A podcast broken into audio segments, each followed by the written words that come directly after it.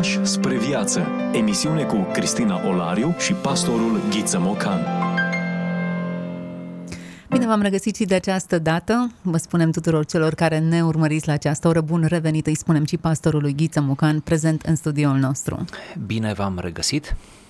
Astăzi uh, vorbim despre un filozof cunoscut în secolul 20, în mod special datorită scrierilor sale care au tulburat regimul comunist și a curentelor de gândire. S-a asociat cu intelectualii acelei perioade. Ca să nu lungesc foarte mult această perioadă de, de introducere, Constantin Noica este numele filozofului despre care vom discuta în această emisiune. Nu mă îndoiesc de faptul că acest nume este cât de cât cunoscut ascultătorilor noștri, dar poate că o mică prezentare a vieții sale, măcar elementele importante și scrierile importante, uh, ar fi uh, binevenită.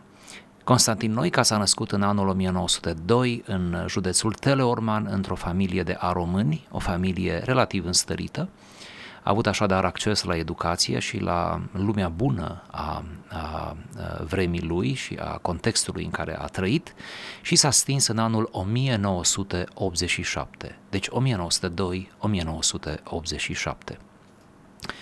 Urmează gimnaziul uh, la liceul uh, Dimitrie Cantemir și clasele liceale, liceul propriu-zis, îl face la Spiru Haret în București, iar în timpul studiilor locuiește în casa uh, din capitală a familiei. Prin urmare, are acest privilegiu de a veni de vreme la București și de a studia în prestigiosul liceu. Debutează în anul 1927 în revista liceului, revista Vlăstarul, cu eseuri care au fost publicate în 1934 în volumul Matesis sau Bucuriile Simple. Foarte interesant cum ceea ce publică el în revistă în 27 uh, apare în volum în 1934. În timpul anilor de liceu l-a avut ca profesor de matematică bunăoară pe poetul Ion Barbu, o autoritate certă, un fel de clasic în viață, în spațiul literar și cultural românesc. După terminarea liceului, Constantin Noica s-a înscris la Facultatea de Filozofie și Litere din București. Pe atunci, această facultate, cum vedeți, era împreună filozofia cu literele. O absolvă în 1931, ocazie cu care elaborează teza de licență sub titlul Problema lucrului în sine la Kant. Iată așadar o apropiere de Kant uh, și se pare că specializarea primară a lui Noica este acest Immanuel Kant, unul dintre mari filozofi ai modernității.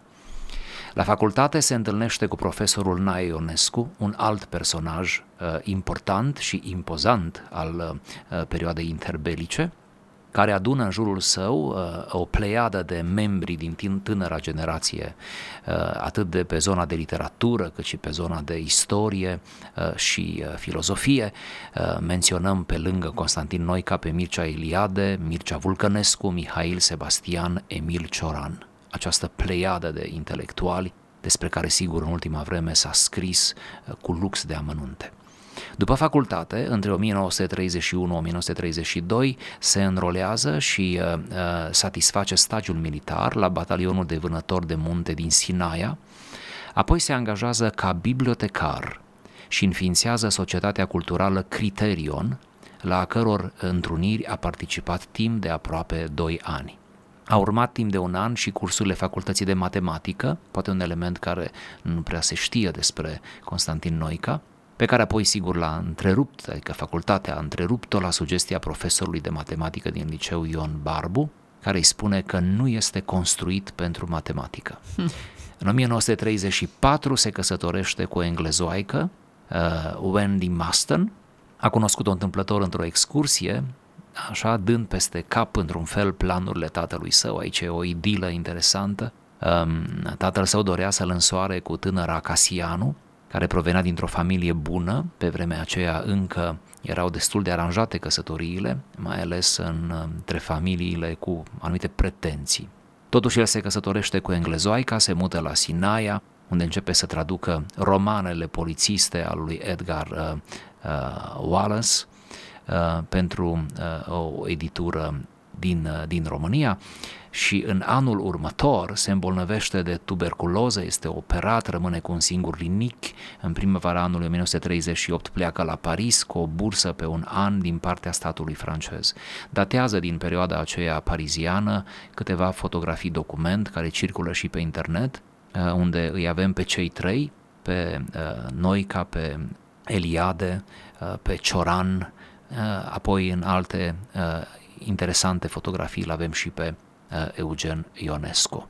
Ce mai trebuie să reținem este că uh, între anii 1949 și 1958 a avut domiciliu forțat la Câmpul Lung Moșcel, deci intră în contradicție directă și în coliziune cu statul comunist, este pedepsit pentru îndrăsneala lui. În acea atmosferă de austeritate, apropiații lui uh, Noica, e vorba de Alexandru Paleologul, de Nicolae Steinhardt, Uh, Dinu Pilat, uh, Mihai Rădulescu, Anca Ionescu și alții, foarte interesant, uh, îl, îl, îl vizitează și încearcă să-i fie cumva aproape. Apoi, între anii 1958-1964, este încarcerat, devine deținut politic. Dacă numărați anii aceștia, prima parte, nu, de domiciliu forțat și apoi între 58 și 64, perioada de încarcerare, de detenție, gândiți-vă câți ani importanți uh, uh, a pierdut, putem zice, nu? acest mare, acest mare uh, gânditor, acest mare filozof. După grațierea politică din 1964, Noica se va întoarce la studiul uh, cărții lui Hegel, între timp era foarte preocupat de Hegel, învărsese să publice, dar n-a reușit, în consecință organizează, uh, iată, toate detaliile pentru a putea să uh, publice în marginea fenomenologiei spiritului a lui Hegel. Din nou uh, uh, se înconjoară de o generație mai tânără, de Sorin Vieru, Gabriel Liceanu, Vasile Dem Zamfirescu, care îi sunt aproape ca ucenici și uh, începe să aibă o viață uh, extrem de prolifică, așa putem zice ca și, uh, ca și uh, Uh, uh, filozof, ca și gânditor.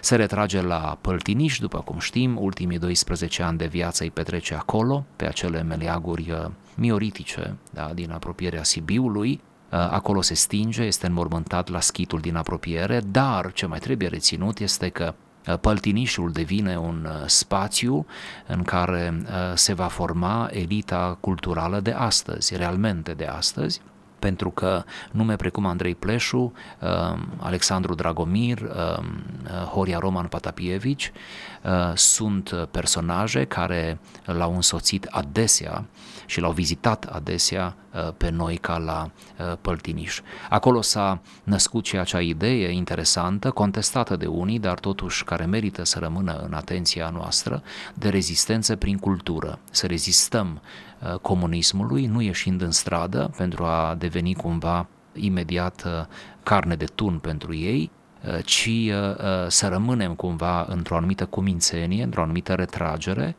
dar să ne fortificăm pe dinăuntru. Ce făceau ei la Păltiniș? S-a scris și despre asta. Doamna Anca Manolescu a scris o carte fabuloasă pe care o recomand, modelul Antim, modelul Păltiniș, punând în oglindă cele două modele, Antimul fiind mănăstirea din uh, București, unde s-a desfășurat mișcarea rugului aprins și Păltinișul fiind uh, o altă mănăstire, între ghilimele, o altfel de retragere, cu totul laică și foarte uh, culturală. Ce făceau ei la Păltiniș?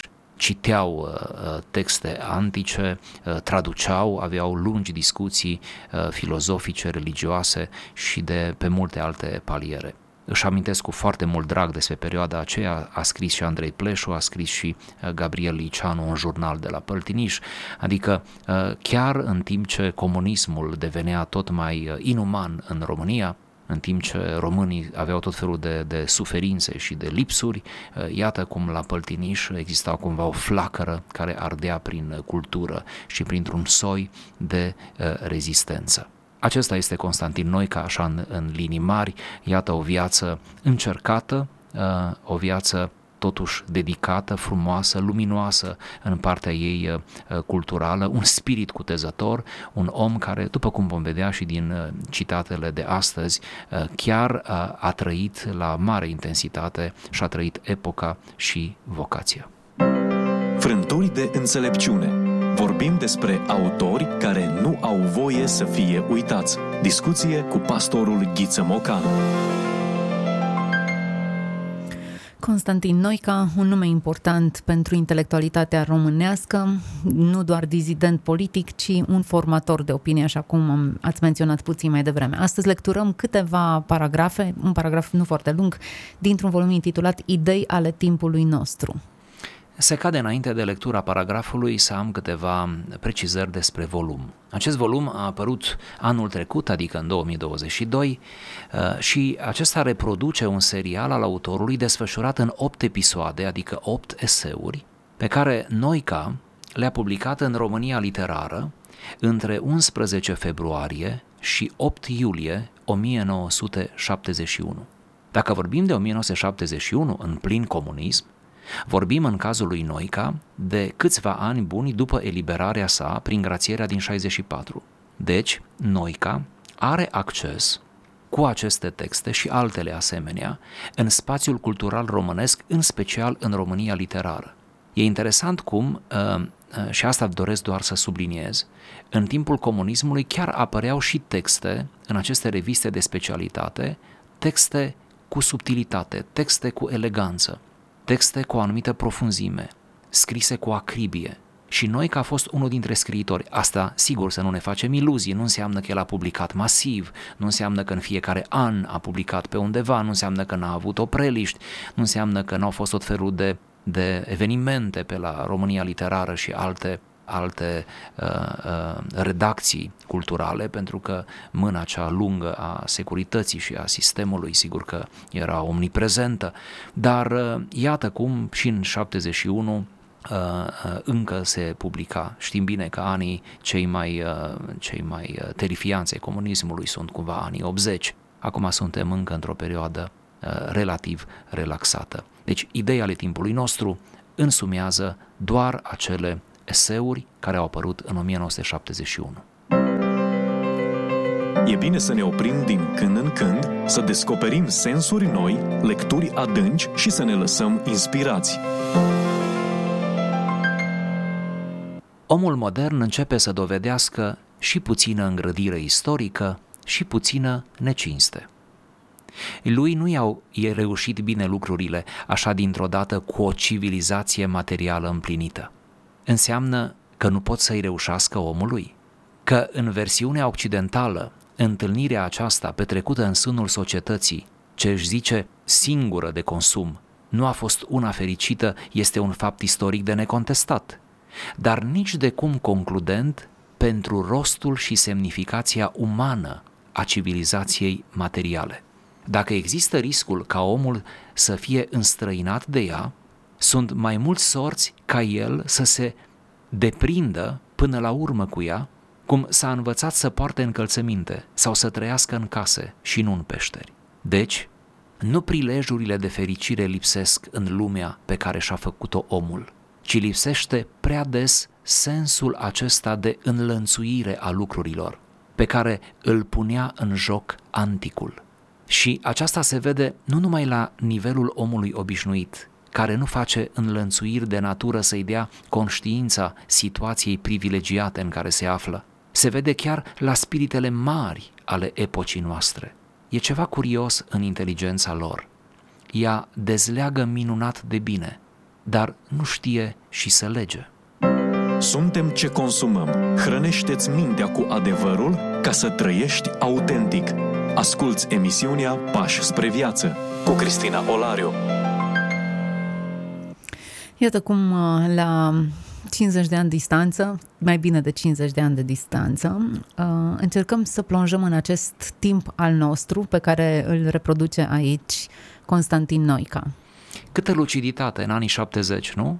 Într-o țară închisă, baricadată, un fost deținut politic, prin lectură și geniul minții lui, prin contactele pe care le avea, probabil prin corespondență, probabil, cu anumite personalități din spațiul occidental, el reușește să înțeleagă două lucruri fundamentale despre omul modern.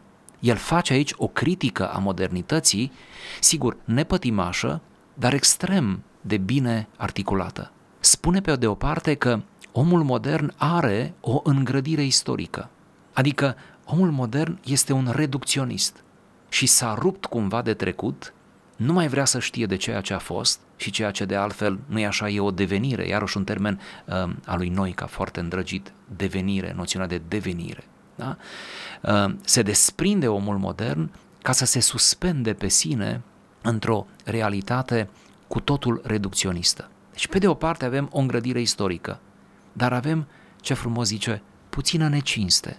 Adică nu e prea corect omul modern când își definește programul, ideologia, pentru că în adins modernul uh, da, uh, se face că nu știe despre întreaga tradiție, despre întreaga moștenire, despre, despre uh, frumusețea dinainte a lucrurilor. Și cumva își arogă aproape toate toate meritele. Deci iată cum se deschide această critică la adresa modernității în, în anii 70 și cum spuneați, cred și eu că a fost aproape profetic textul acesta și altele.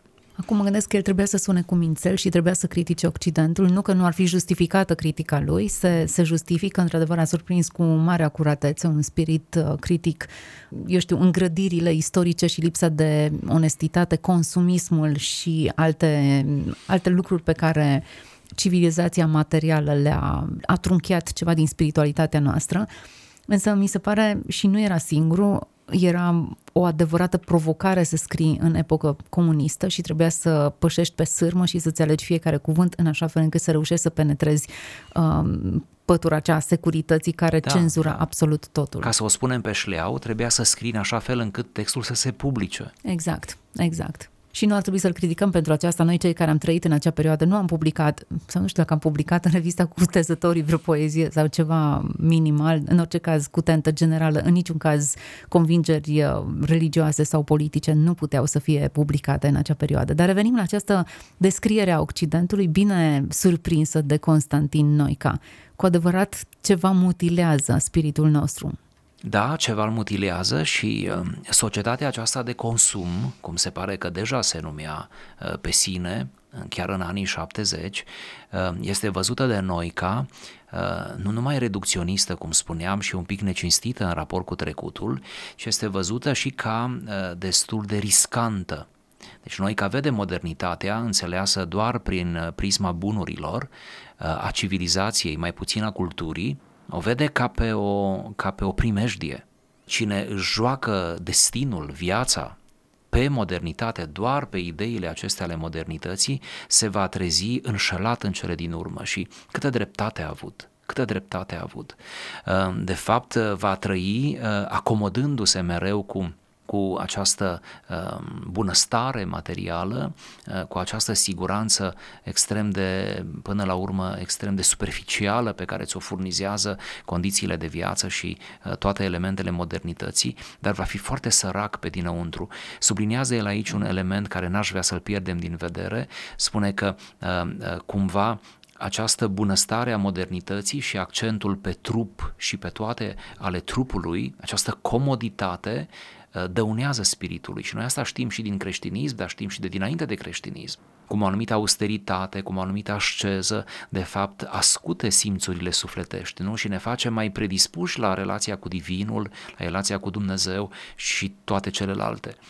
Nu întâmplător, uneori suntem nostalgici după felul în care creștinii își trăiau credința în perioada comunistă, perioada de opresiune și de atâtea riscuri uh, și cât de mare apatie uh, observăm uneori în jurul nostru în perioada aceasta de libertate. Deci cumva ne-a ajuns profeția lui uh, Noica, ne-a ajuns din urmă. Dar asta doream să spun, el zice, Uh, pentru că lucrurile acestea ne copleșesc și vin toate sub semnul acesta al necesității, că avem nevoie de, pentru o viață mai bună, pentru un trai mai îndestulat, pentru o anumită comoditate a existenței, seduși fiind de toate acestea, riscăm, zice, în loc să ne ridicăm, să luptăm, să luăm atitudine, să ne speriem, riscăm să riscăm să pactizăm, riscăm să, să intrăm și noi în jocul acesta, în hora aceasta ne-am învățat, precum ne-am învățat, spune el, să purtăm încălțăminte și să trăim în case și să nu mai trăim în peșteri. Deci cumva le luăm ca de la sine înțelese, le luăm ca un soi de semi-binecuvântări.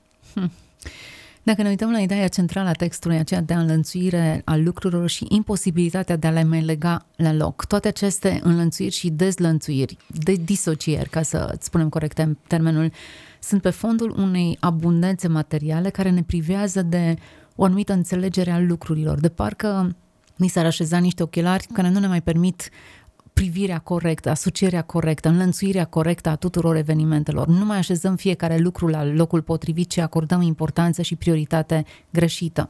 Într-un mod radical, după cum ați observat, Noica opune modernitatea antichității și arată că ceea ce a pierdut modernitatea este tocmai această perspectivă antică asupra vieții.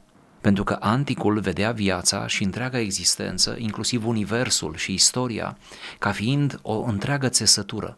Și el, în simplitatea lui, gândiți-vă, în analfabetismul lui, anticul avea suficiente date ca să lege lucrurile împreună într-un mod mulțumitor și el mental, sufletește, se salva. Pentru că știa că nimic nu este întâmplător, nimic nu este un hazard.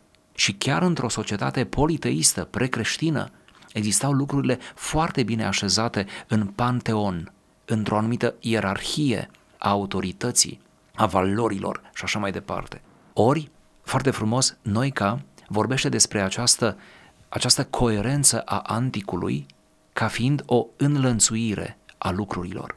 Anticul credea că totul are legătură cu totul și care trebuie puse în legătură pentru că altfel nu poți trăi cu lucrurile, nu poți trăi cu propria viață.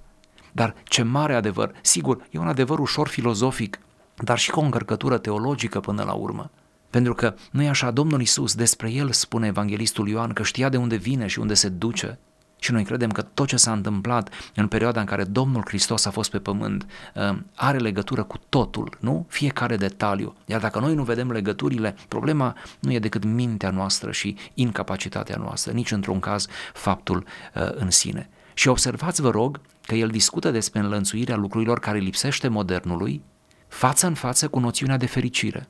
Iar fericirea, cum bine știm ca și concept, este, uh, este ceva modern, este, ă, gândiți-vă că secole la rând, ă, oamenii nu prea au stat în loc să se întrebe dacă sunt sau nu fericiți.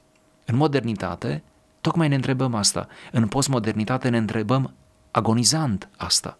Și am ajuns în, în postura în care zicem nu știm să definim fericirea și e un fel de a fugi, de a ieși din subiect pentru că îl simțim că, că ne apasă. Iar noi, zice noi, că nu mai atingem fericirea în modernitate de cele mai multe ori pentru că avem o gândire disparată și pentru că nu mai știm să trăim cu lucrurile împreună. Nu mai știm să trăim în acord, în armonie cu noi înșine și cu toate care ne înconjoară. Nu mai știm să facem această înlănțuire. Cumva, deși el nu afirmă, uh, cred că vrea să sugereze ideea că fericirea stă în cele din urmă într-o bună înlănțuire a lucrurilor. Hm. Mă gândesc dacă lucrurile acestea le afirmă despre omul modern, această disociere, această dezlegare, această alienare, oarecum ar vedea-o în postmodernism? Cât de acut ar vedea înstrăinarea aceasta pe care o avem față de Dumnezeu, de noi înșine, într-o lume preponderent materială? Cred că noi, ca în postmodernism, ar deveni apocaliptic și ar spune că nicio șansă nu mai avem uh, și că nu ne mai putem reveni ca societate niciodată din toate acestea. Și poate n-ar fi departe de adevăr. Pentru că acum gândindu-ne la, nu la anii 70 când s-a scris textul acesta, ci gândindu-ne la anii 2000, da, iată, 23, pătrundem încet încet, nu așa, în mileniul al treilea. Iată-ne, uh, iată-ne față în față cu, cu un tipar de viață foarte carnal, foarte mundan, uh, foarte legat de bunuri. Uh, iată cum uh, încet, încet ajungem să credem despre noi că nu suntem decât o mașinărie chimică nu? și trupul nostru și iată cum tehnologia devine un fel de extensie a trupului nostru și nu mai putem nu fără, fără ea. Iată câte dependențe suplimentare și înrobitoare cumva au pus stăpânire pe noi. Dar acum nu mă refer numai la lucruri evidente, la obiecte, da? Pe care aproape le fetișizăm, nu mă refer doar la acestea, ci mă refer la ceea ce produc ele în mod secundar, indirect în mintea noastră, câtă fragmentare. Să știți că sunt uh, uh, specialiști în zona aceasta de antropologie care spun că postmodernismul înseamnă în primul rând fragmentarism. Și se pare că inclusiv accesul la atâta informație, mai ales în spațiul virtual, uh, nu face decât să ne fragmenteze mintea și să uh, nu mai fim capabili să ne concentrăm la o lectură mai îndelungată, la o informație mai complexă, se pare că nu mai putem duce o relație de prietenie pe termen lung, se pare că tot ceea ce este durabil, profund, esențial, nu ni se mai potrivește. Ce constatare cu amărăciune, nu-i așa? Dacă aceste caracteristici sunt asociate cu o civilizație materială, așa cum este numită ea în textul parcurs, civilizația noastră nu mai este materială. Răul nu a fost inventat în postmodernism. Răul a existat din Eden încoace într-o formă sau alta, dar ceea ce e specific acestei perioade e poate legiferarea răului, absența sacrului, în orice etapă în antichitate, dacă e să, să numim, bineînțeles că au existat profanii acestei societăți, dar binele într-un fel a fost bine și răul a fost altceva. Nu le-am legiferat în formula în care o facem astăzi. Foarte bună precizarea. Nu mai avem antiteză. Avem doar sinteze, avem doar uh, amestecuri, melanjuri. Nu mai avem antiteza între bine și rău. Da, răul a fost întotdeauna prezent, fără îndoială. Doar că, doar că, vreme de secole, instituția numită biserică, și ne putem gândi la, la aproape orice biserică, să zic așa, ca și culoare confesională care traversează istoria până, până la noi, creștinismul ca mișcare, da? creștinătatea ca și mișcare de impact inclusiv cultural și-a spus cuvântul. Dar ceea ce trăim acum este fără precedent în sensul că, în sensul că într-adevăr, binele, noțiunea de sacru, de divinitate, de absolut, este pur și simplu evacuată și împinsă în margine, în zona privată a vieții. Nu vedeți cu câtă eleganță uh, uh, meschină se discută despre credința creștină, ca fiind ceva uh, interior, ca fiind ceva al tău, al casei și atât. Nu vedeți ce, uh, ce legi se pun tot mai constrângătoare în ceea ce privește uh, prezența creștinului într-un mod militant în lume. Pentru că nu e așa, deranjează discursul creștin. Uh, uh, lumea în care trăim. Da, uh, răul acum este la putere în sensul că este pe agenda celor mai puternici oameni ai planetei și a celor mai puternice organizații, deopotrivă politice și economice. De aceea răul este înspăimântător.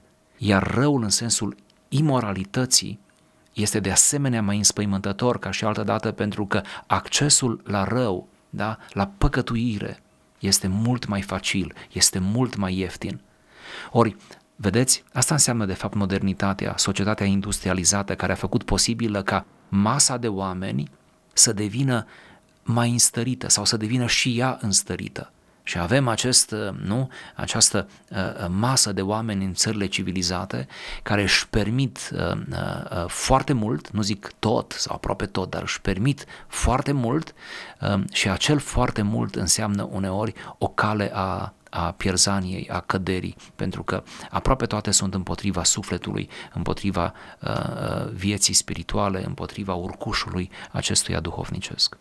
Suntem la finalul acestei emisiuni. Constantin Noi, a fost autorul textului pe care l-am uh, povestit noi în această emisiune. Idei ale timpului nostru este volumul pe care l-am adus în discuție.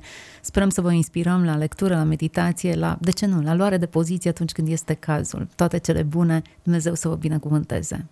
Ați ascultat emisiunea Pași spre viață cu Cristina Olariu și pastorul Ghiță Mocan.